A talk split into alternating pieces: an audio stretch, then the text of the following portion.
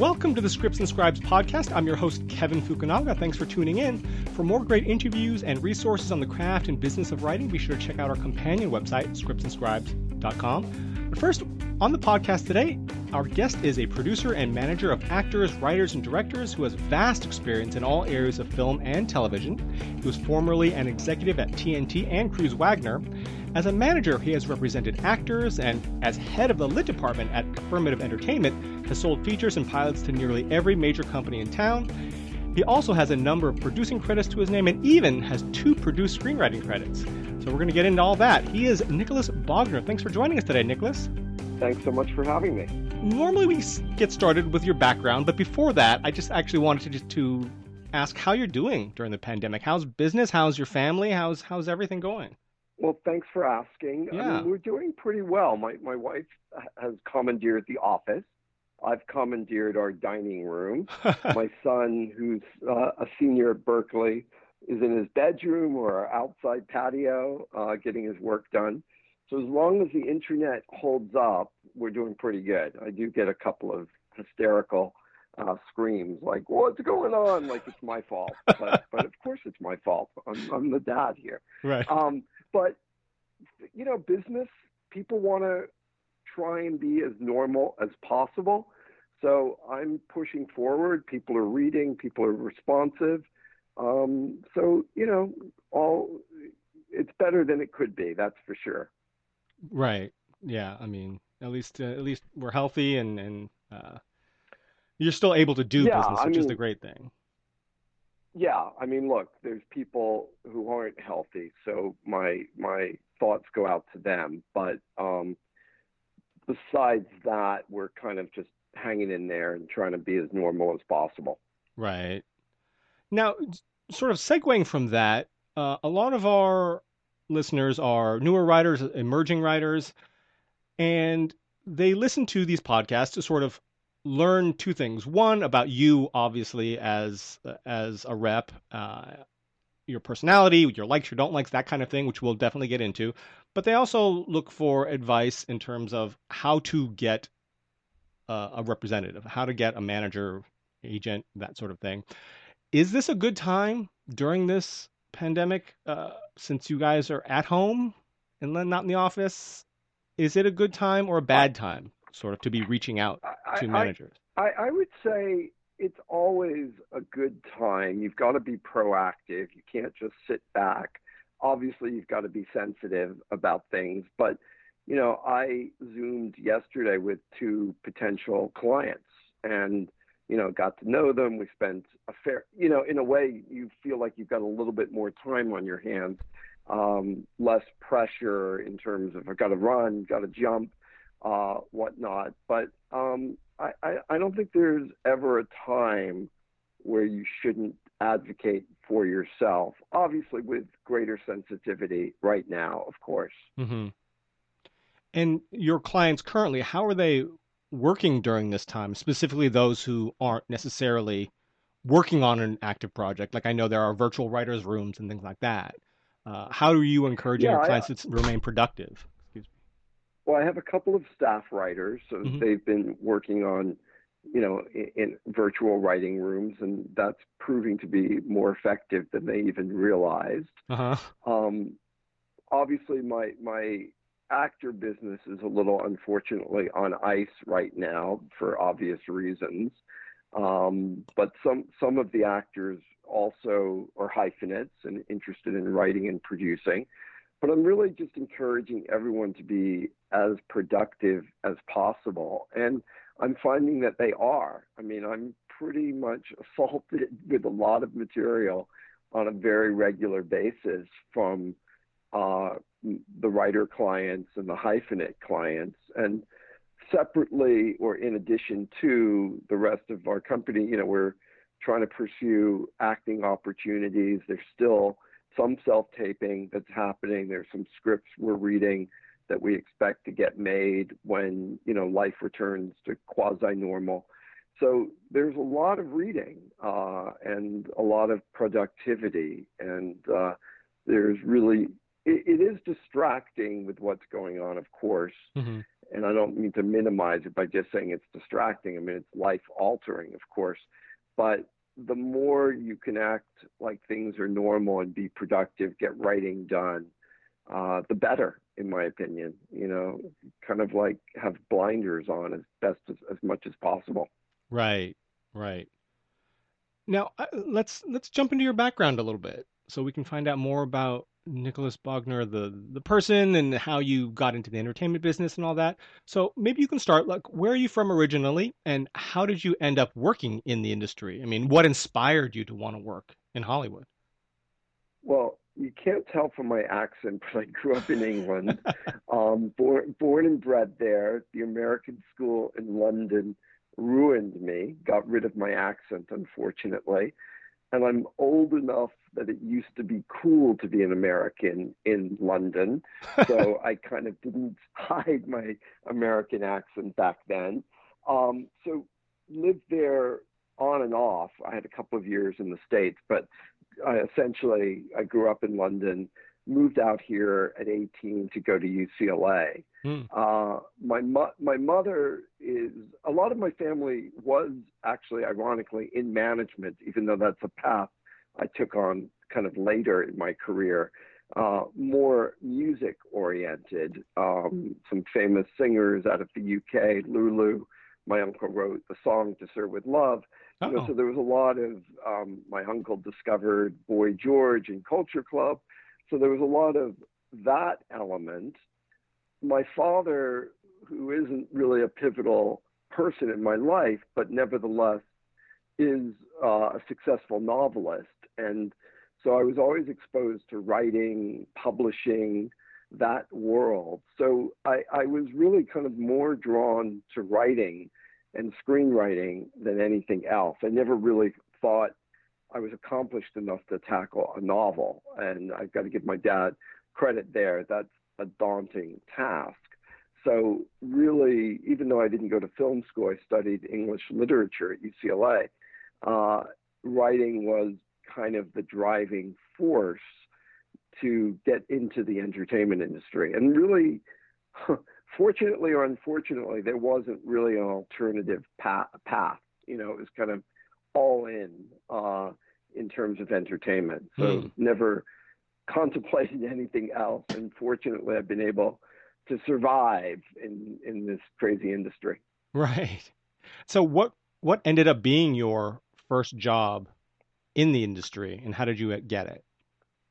My my. Uh, I'm dating myself. There was a job board at UCLA, uh-huh. and um, at and and there was a listing of a job at APA, Agency for Performing Arts, and I applied, and I re- literally started the day after I graduated. Oh, wow. Um, you know, Monday morning. If I, and it, it was actually, even though I never wanted to go in the path of agenting, because I wanted to stay more on the creative side, it proved to be a really fruitful job. Uh, one of the agents, I was in the lit department. One of the agents later became my lit agent um, another agent there ended up putting me up for a job with Michael Douglas, which oh. I ended up getting. Right. So, you know, I, I probably only stayed there about a year and then went over to Michael Douglas's production company at 20th Century Fox, which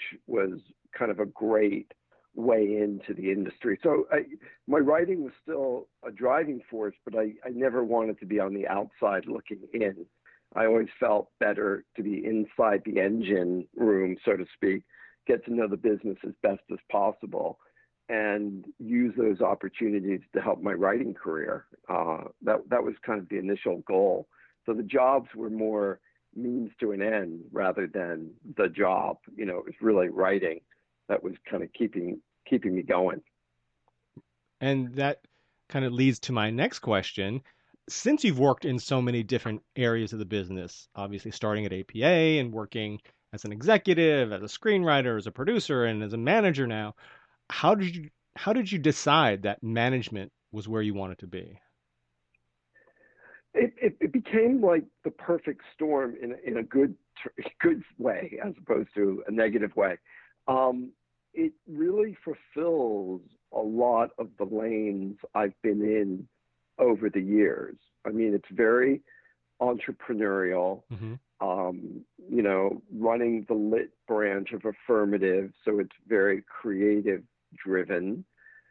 You don't have to kind of stay on brand the way I did at TNT. I, it was a great experience, but we know drama. So God forbid you read anything that was funny. There's really no drama. Um, TBS was the comedy side. Uh-huh. So you're you're you're kind of limited, you know, not in a terribly negative way, but you're you're following the mantra of the company as as you have to. And management became an opportunity where you can kind of do it all. And that's also how it led me into the talent side of things. You know, someone sent me an audition for a kid out of Australia, and I watched it and thought he was great. And then everyone else did, and we ended up signing Callan McAuliffe, who is now on The Walking Dead. Um, so it, it's just fun that you don't have to restrict yourself the way you I had to in previous jobs over the years. So I feel like it's a kind of a perfect culmination of a lot of things that I've done in the past. And it's probably ultimately my favorite aspect of the business for me personally, because I kind of get to do it all, if you will. Uh-huh. And having been on both sides of the desk, meaning buyer and seller, as a writer, producer, and executive, what is something that writers should know about the other side of the desk?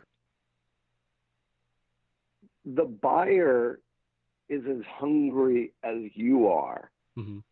You know, I know it's hard to sell, but it, when you're in those jobs, there's a lot of pressure that comes with the job, and you've got to bring in product, you've got to bring in material, you've got to sell to your boss. I was a VP, so I wasn't, you know, at the top of the totem pole.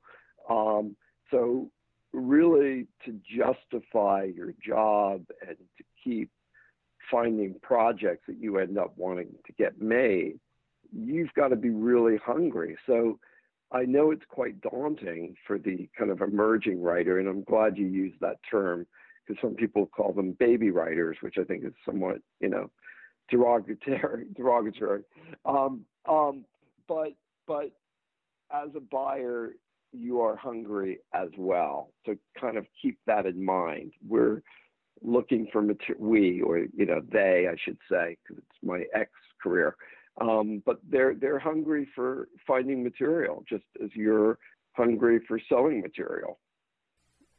As as an executive at TNT or during time at Cruise-Wagner, were there any pitches, whether or not you ended up buying them, because obviously no one, unless you're the complete head of a studio, works in a vacuum. You, there's obviously many voices that go into it. Was were there any pitches, and you don't have to get into specifics that stood out to you that really blew you away that you thought this is something that we have we should buy, whether or not again the the, the studio or the network actually did or not. Ultimately, was there anything that just blew you away? And if so, what was it about that pitch or that project that stood out?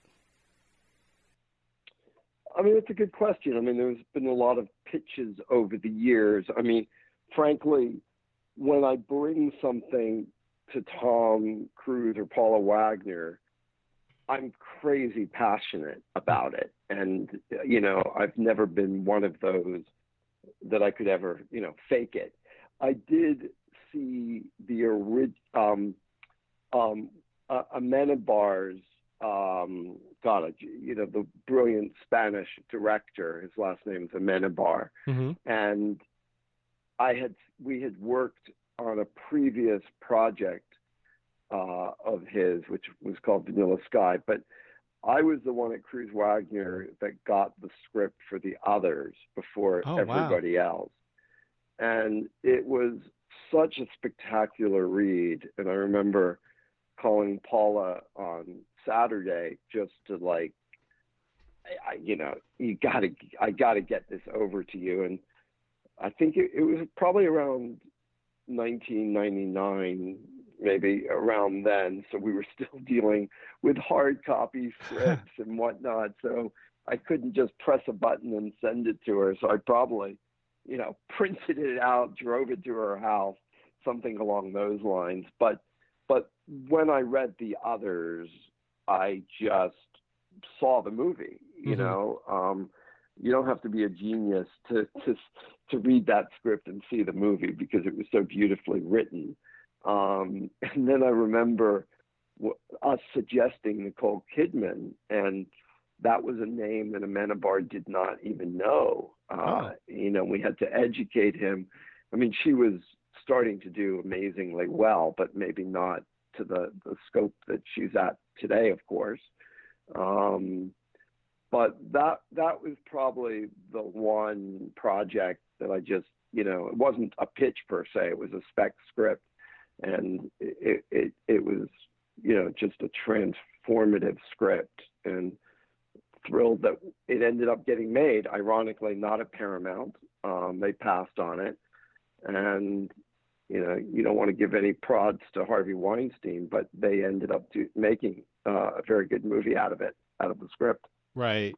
Absolutely. And you've had a tremendous amount of experience as an executive, so I kind of want to draw from that, if you don't mind. Um, do you have advice for emerging writers coming in, going into their first pitch meeting on things they should and should not do?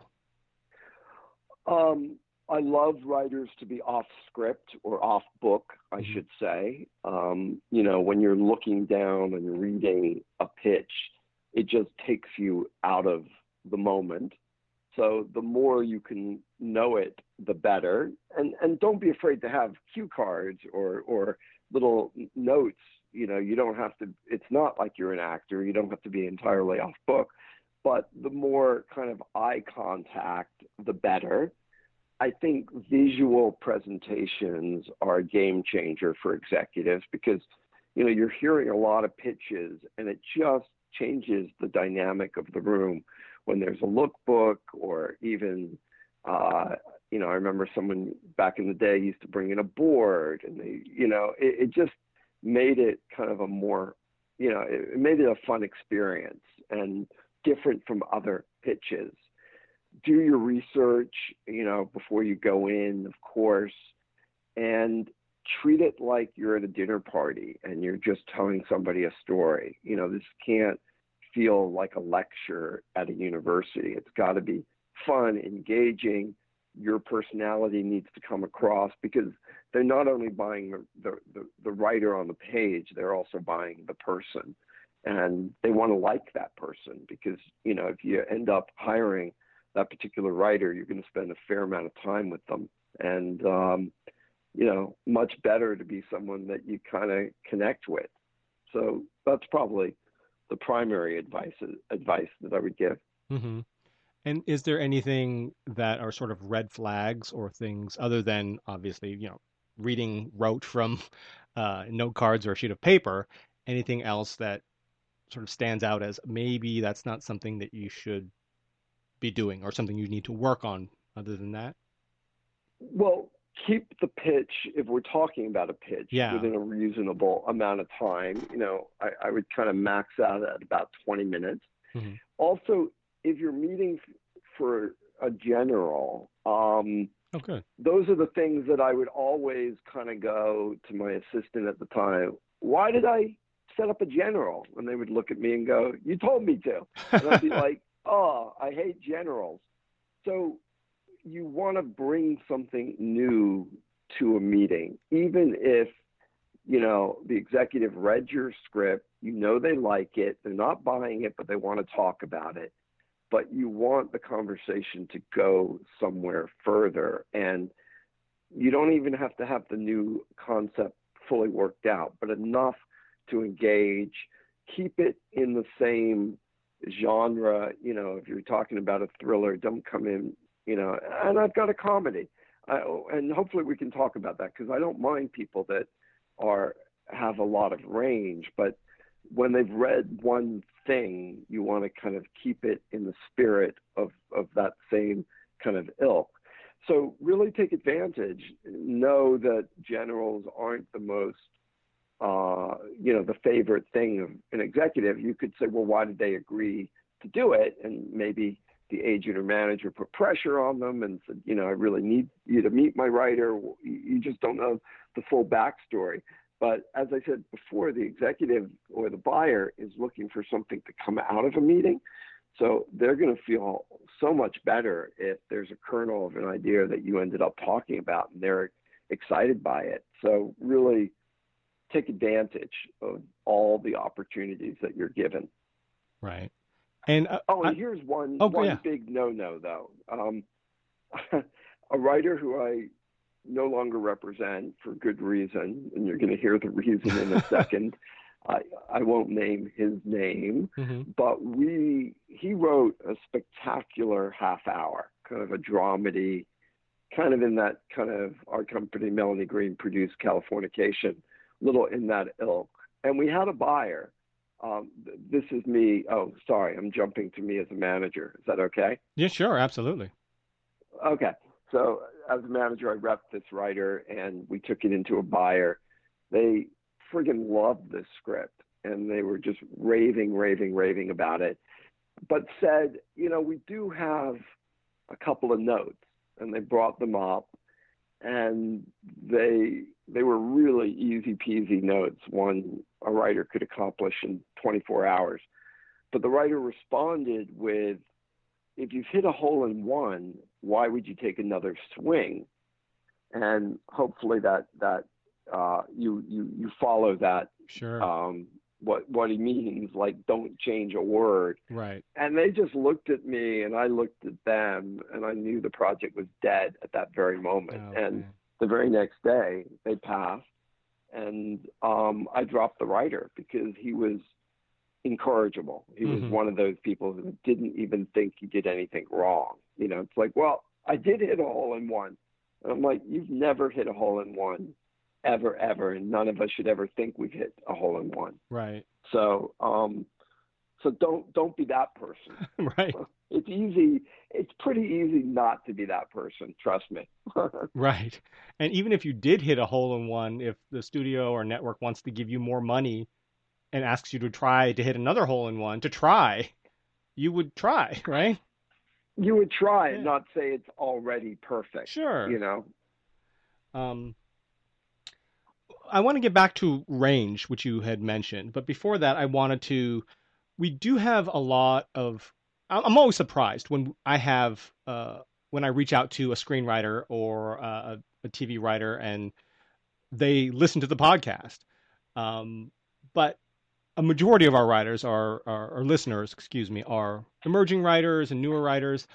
So you had meant you talked about we we were talking about pitch meetings, but you had also mentioned general meetings for writers who don't know that are still sort of newer to the business side of writing.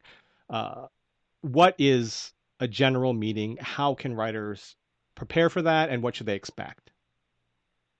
a general meeting is really based on the executive having read you.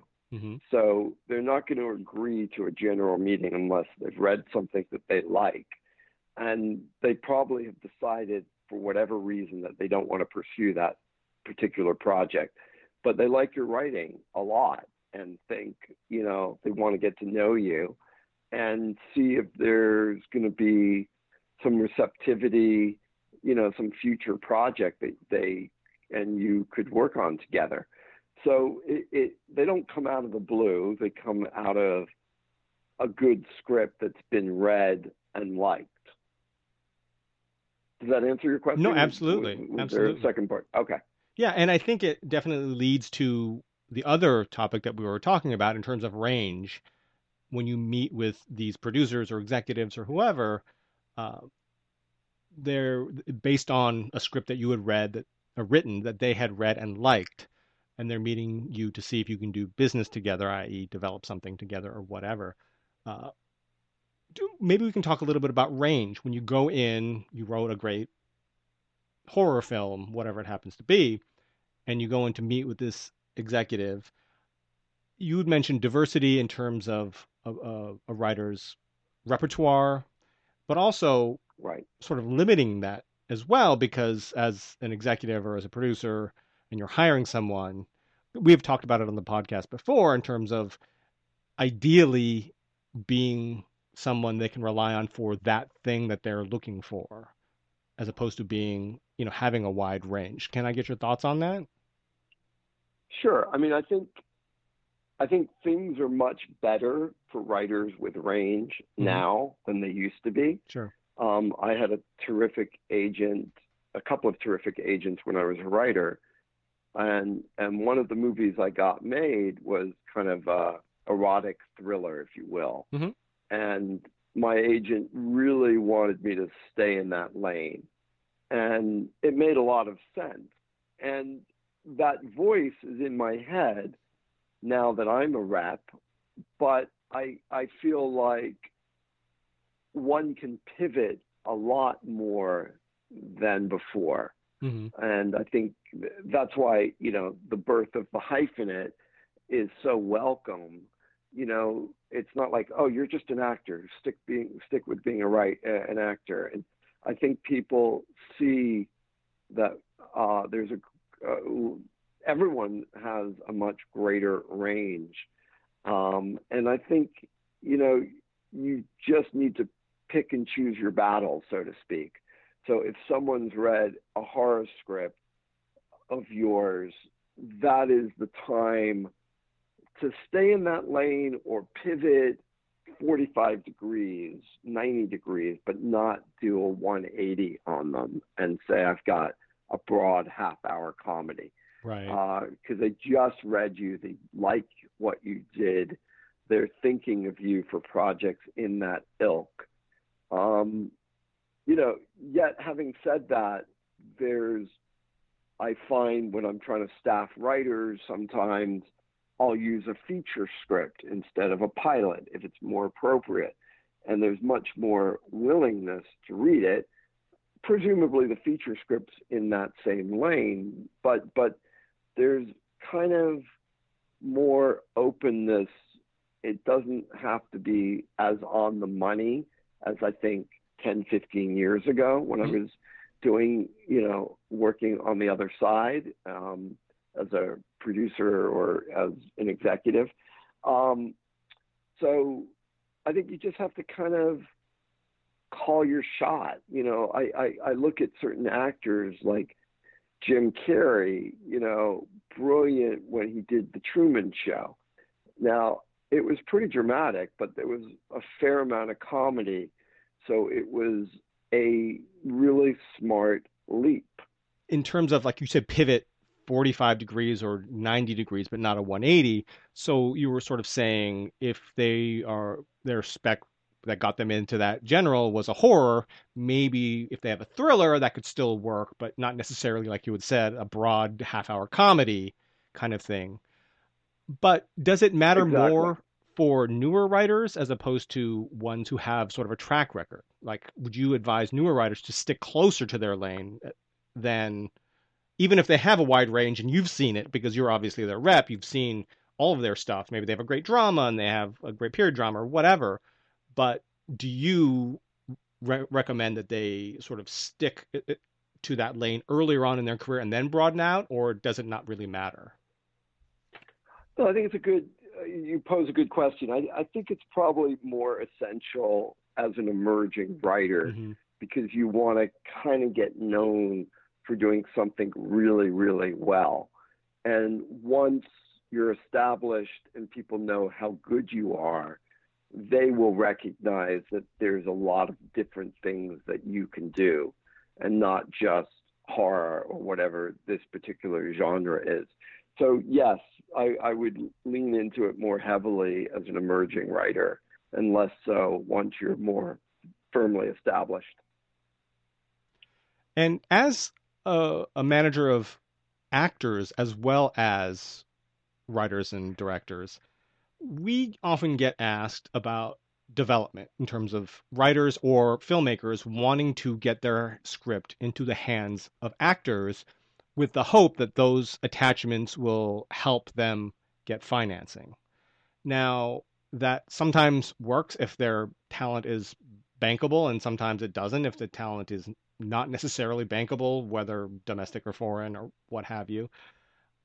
As a representative of both, as you know, in terms of representing writers and filmmakers and actors, what is it that you advise to writers who want to who think that getting an actor attached is going to help them and what they should do about it if they should start submitting to you know managers of of actors to get an actor attached? And if so what is it as the representative of an actor that you look for when a script comes in? Obviously there's no hard offer at that point uh, or they wouldn't be necessarily just querying you. So what is it first again as you would recommend to writers who are interested in sending a query with their script, trying to get an actor attached, and then conversely, as the representative of an actor, what you look for when a script comes in, again, assuming there's no offer attached? Well, there's no, you know, hard and true and, you know, hard and sure the expression. Um, but as a emerging writer, I think you're much better off looking for representation or producer to take on your project as opposed to you being the one sending it to actors.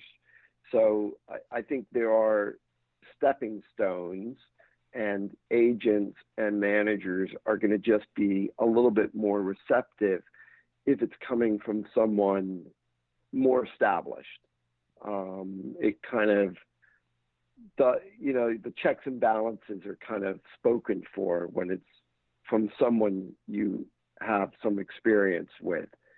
So it it's a crapshoot because also what if this actor and I, I think the conversation could uh, lend itself to directors as well. Do you try and attach a director? Do you try and attach an actor?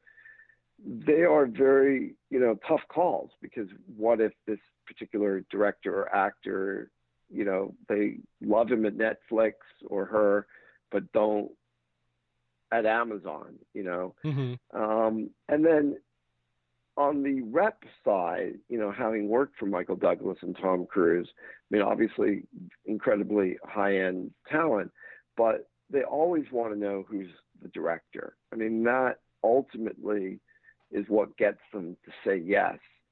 So it's very they're very uncomfortable saying yes to a script without a director. Mm-hmm. And also you're giving the actor in a way too much power if they become the ones choosing the director. And then you can create another problem, which is the director doesn't want to be told who their actor is oh, right. should be. Uh, um, so it's like, wait, I didn't quite see this actor in the movie, but I'm going to pass not because I don't think the I think the script is brilliant, but this isn't who I would pick for this role. So you you create you know problems for yourself. I mean, they're kind of good problems, if you will, but um, packaging is very tricky, and it's always a dilemma. I've got a, a, a couple of scripts set up with really strong producers and we're having that same conversation. Do we try and get an actor? Do we try and get a director? Do we go straight to the buyers? So those that quandary never quite goes away. Mm-hmm. But if you're the emerging writer, stick to getting a great rep, you know, an agent or a manager. Probably if you're emerging, you've probably got a better chance of getting a manager first and foremost. And let that and then ultimately get the right producer who has those relationships with agents and managers that can, you know, help strategize with you about what is the best forward momentum for the project. Mm-hmm. And you had mentioned the first thing that they should do is instead of trying to get attachments and this and that, uh, try to get a great manager in your mind, what makes a great manager? I, I, I mean, it's it's subjective, of sure. course, but but I can only speak to what I do, and there's a lot of great managers out there, right. and I'm not saying I'm a great manager, you know, but I'm just saying I I, I understand material really well. Mm-hmm. It, it's kind of like what are you looking for most first and foremost in your manager? Are you looking for someone who's really good with material and can really offer up another layer of notes before it goes out to market? Or do you want just a salesman? And and not that, you know, so I think some people where, you know, former agents perhaps might lean into they're stronger at selling than other certain managers that might be get better with material. I kind of have grown into the selling part um, since I'm like a 10 year vet as a manager. That now comes really second nature to me, and I love that aspect.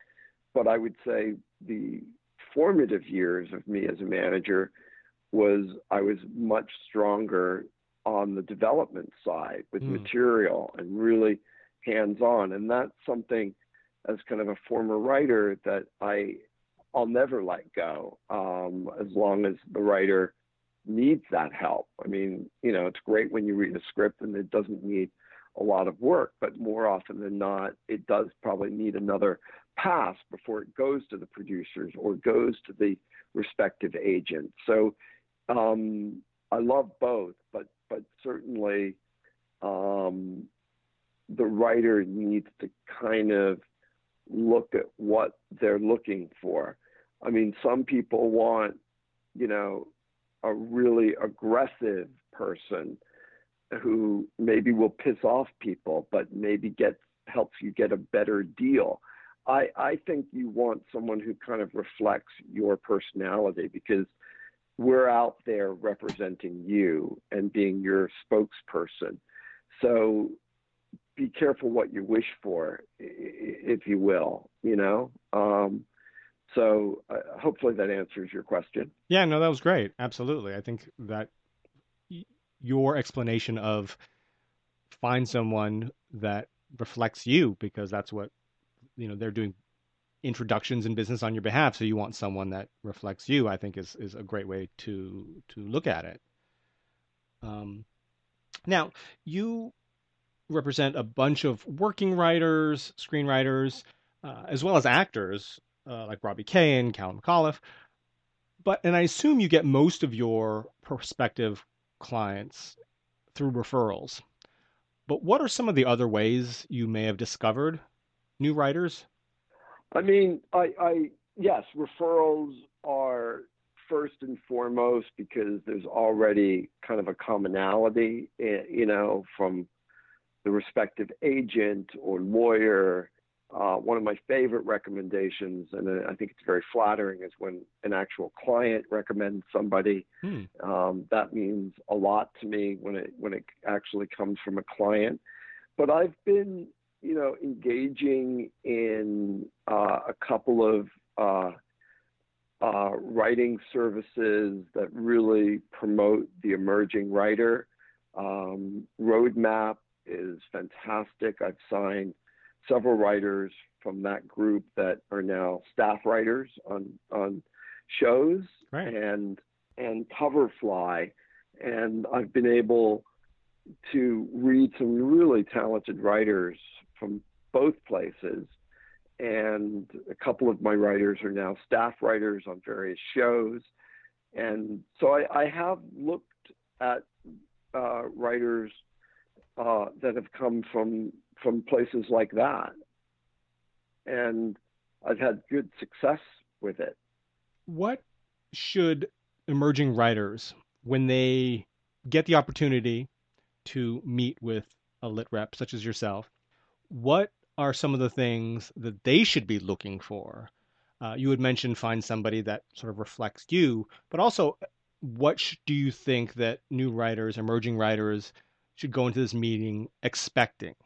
because it's a it's it's not just I think a lot of emerging writers go into these meetings trying to get quote unquote hired. They want someone to sign them and they feel more one sided as opposed to what you're mentioning, which is a relationship, which is you you don't work for it's it's not you're hiring them per se right you're signing them to represent them but you're not hiring them per se so what should emerging writers look for when they take these meetings with managers well i think they should always be armed with questions that they want to ask because as a manager you know, it's kind of like a relationship. You don't want someone who feels desperate and it's like, I really want to sign with you. And I when I do get those emails and they haven't met me, they're just so incredibly disingenuous. So you want, you know, look, not everyone has a big choice, like, you know, three or four managers are courting them.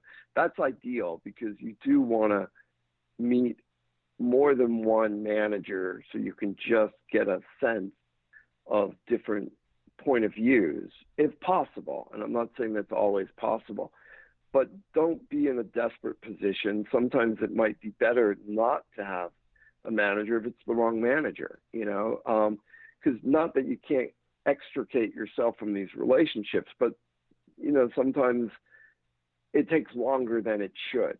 And so be smart about it, treat it like uh, a really serious relationship that you're about to get into, and you got to go in eyes wide open.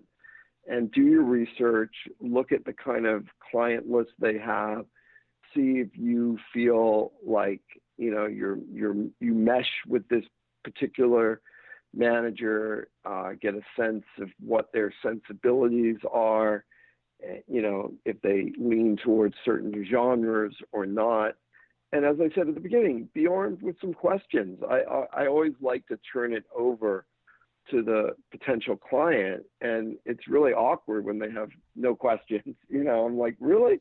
Come on, you've got to have something up your sleeve. so don't don't don't be that person who's like, oh, I didn't think about that. You know. And also be decisive. I mean, I, I, I you know, not that you have to say yes in the room because you probably you should never say yes in the room. Right. Um, in a way, unless it's me and I really want you, then you better say yes in the room. Um, but but it's it's you know think about it, have a bit of a takeaway, but you know I I think I got somebody who said you know I'm meeting a few managers and three months later they reached out and said okay I'm in and I'm I literally had to look them up to remind myself who they were. And wow. I, I didn't like that. You know, I didn't feel like if, if it was such a torturous decision for you, then maybe I'm not the right person. So uh, again, you don't have to say yes right away, but don't don't draw it out right. endlessly because we're going to move on and we're going to end up signing other people and then suddenly there might not be that opening on in our list uh, for someone like you. Right. You had mentioned hyphenates, and for that I yes. sort of wanted to talk about. I've spoken to other managers who have said that repping, uh, breaking a writer is easier than breaking uh, a writer director, or actually breaking a director, I should say. But you know, many of them also want to write. Um, you had mentioned hyphenates being much more acceptable now if someone had directing ambitions, is that something that they should bring up right away? Or is that something they should hold back once you've liked them as a writer? Or is it something that they tell you now and you hold back later? Or is it something that, you know what, we're just going full bore. This is a writer director here. And I know it depends on the client, it depends on the material they have and that sort of thing. But just maybe you can talk us through sort of that process when someone comes to you um, with a script, but they also want to direct. Well, I think it's crazy not to be honest.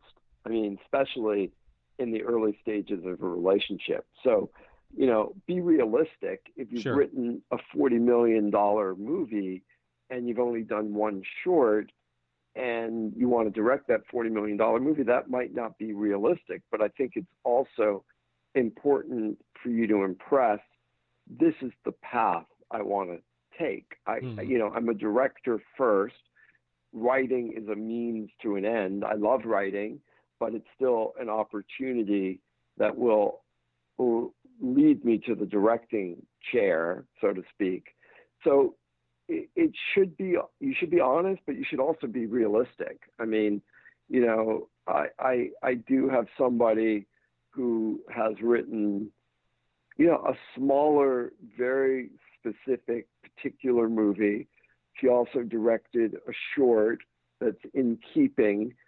And I'm like, hell yes, you should direct this script because you've got the right short that supports it. You've written a very specific, script. I don't know who else could direct it in a way. So let's make that fight for you. Now, if we find somebody that I love this script, but I'm not going to hire you as a director, I think my client is, and we've talked about this, is realistic enough to say, okay, I want to get this movie made, so I will step aside. And then there are other scenarios where, you know, you harbor a desire to direct, which frankly, as I said, your your your rep should know that you harbor this desire, but it, it, the movie might be one step beyond you at this particular time. Mm-hmm. So let's put money in everyone's pocket. Let's sell the script. You know, frankly, sometimes it can take a long time for these movies to get made, and during that period of time, your, your directing career has emerged, and then suddenly you're you're a realistic bet to direct that particular movie. But if you had made that big, you know, stance up front, it might have prevented the project from moving forward. So you just got to be smart about it, but you should certainly be honest. I mean, that's not something to keep uh, to yourself. Right. We have a few listener questions that I wanted to run by you. Um, the first, Please. the first, David asked, "How does one narrow the search for management? It seems so overwhelming to figure out who would be a good fit." It is overwhelming. Um, there's a lot of good managers out there. I mean, if there's any common denominator that you have with the rep, that's always something to go with. I mean, I, I'm I'm a big grew up in England. Chelsea is my football team, mm. so I, I actually hired an assistant long distance because her name was Chelsea. Um, I'm a bit ashamed of myself for doing that, but she actually turned out to be a fantastic person. Chelsea Ball is her name. Hmm. Um, but if you do have a in, that is something to play with. Um, if you have similar alumni, um, you know, or you you know something about one of their clients, th- those are all good ways to kind of narrow your search. Um, you know, obviously IMDb Studio System, you can look up everyone's clients. It's pretty transparent. Um, so I would I would look for those kind of um, ins if possible. But if you don't have an in, you know, keep the email short and sweet and to the point. You know, if, if you've won some awards or you've worked with a particular high-end element, you know, highlight stuff like that. But as soon as it's too long, many of us, or I'll just speak for myself, I'll hmm. stop reading the email. You know, so catch our eye quickly. Right. And and no, it's after having done dozens and dozens and dozens of these interviews with lit reps and managers and agents. It's not just you. It's it's pretty much everybody. If it's long, it gets right. deleted. Yeah, yeah. Right. But but I, I, I think well again I'll speak for myself. Mm-hmm. I, I, I always will read an email. I'm not going to just delete it if I don't know the person because there's a always that what if sure uh, that crosses my mind. So um, I, I think that's something to keep in mind as well. Right. And you know, like what I said about buyers before, they they need to buy. Managers need to sign, and they mm-hmm. need clients typically, even though many of us probably have a pretty full list. Nevertheless, the what if always crosses my mind. Sure. Um, Ramya asked, "What aspects about a script persuade you uh, to rep a new writer?" You know it so quickly. You know it within the first five pages. I, I, I remember uh, a client that I rep, you know, within the first two pages, they said something like, you know, the man was six feet tall, but he walked as if he was five five. I mean, I'm butchering it, but it said so much about the character, mm-hmm. you know, the lack of confidence that this character had, whatnot. And like when you can say a lot with few words, you're you're not a novelist. Don't go crazy with the prose and the exposition. I mean, keep it lean and mean and Hemingway-esque, if if you will. And I, I, I think when you can just describe things and and as a reader I can picture it right away, that that just helps enormously.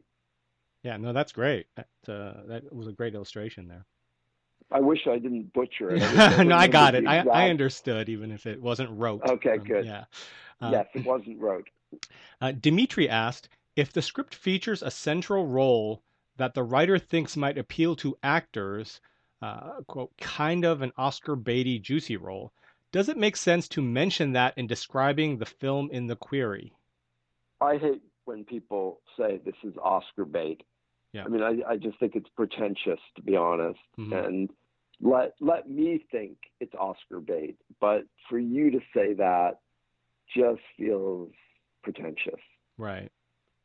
No, I think you can say it has juicy roles that I think will entice actors or something along those lines, but don't use the word Oscar bait, Oscar, in my opinion. Right. Yeah. No. To me, it definitely feels sort of like a lack of understanding of sort of the industry. Yeah. I mean, maybe less so now, but back in the day, you know, Oscar equates to low box office sure. for the most part. Right. You know, so there's still that association. I think a little bit less so now.